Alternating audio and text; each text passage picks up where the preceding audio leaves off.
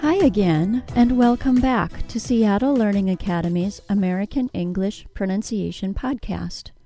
My name is Mandy, and this is our 208th episode. Today I want to talk about something that is definitely more important for American English than British English, and that's the difference between the OR sound, or, and the long O sound, O. I want to thank Christopher, a native Korean speaker, for bringing this topic to my attention. If you learned British English, you probably learned to not really say the R part of the OR sound, except in specific circumstances when other vowels are involved. To American ears, not including the R makes words like corn sound like cone, or court sound like coat. Can you hear the problem? In American English, we include the R sound in all four R controlled vowels.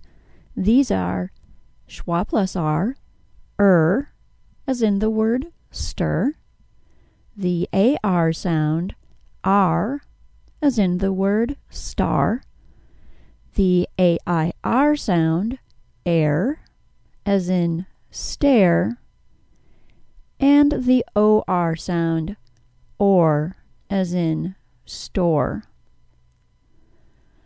Let's talk about how exactly the OR sound and long O sound are alike and different, except for the obvious necessity of the R sound and the OR sound in American English. The long O is what we call a two sound vowel, or diphthong. Two sound vowels, like their name implies, include two sounds in their pronunciation. The long O begins with a sound like uh and then moves into a W sound. O. If your lips don't close into the small circle that creates the W sound at the end of the long O, you stand a good chance of being misunderstood.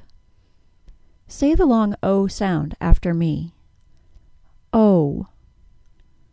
O. Let's say some long O words coat, bone, foam, poke, so. To say the OR sound, the beginning of the sound is similar to the beginning of the long O, but we don't move into the W sound. Instead, we move into an R sound. Or. Say the OR sound after me. Or. Or. Did you get all the way to a nice, clear R sound? If not, here are some tips for the R sound. First, I recommend creating the R by using the back of the tongue. This is a little confusing at first, but let's give it a try. The back of the tongue is raised so the sides of the tongue touch the back teeth. The center of the back of the tongue is lower, and the air travels through the groove to create the sound. The tip of the tongue might point upward or might be left low. Let's try just the R sound. Er,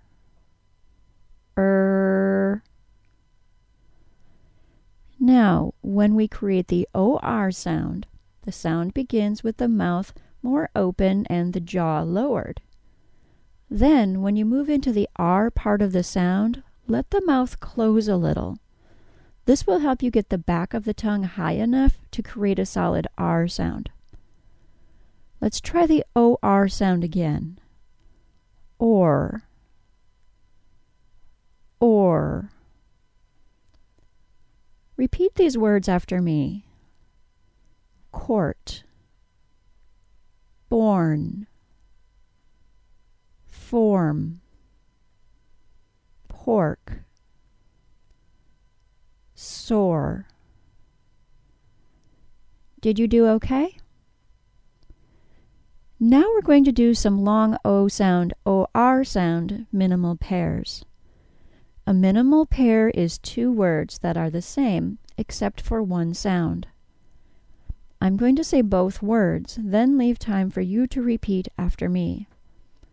I'll say the word pronounced with the long O sound first. Scone, scorn. Coat, court. Tone, torn. Cone, corn. Row, roar.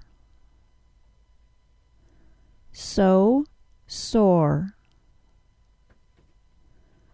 Code, cord.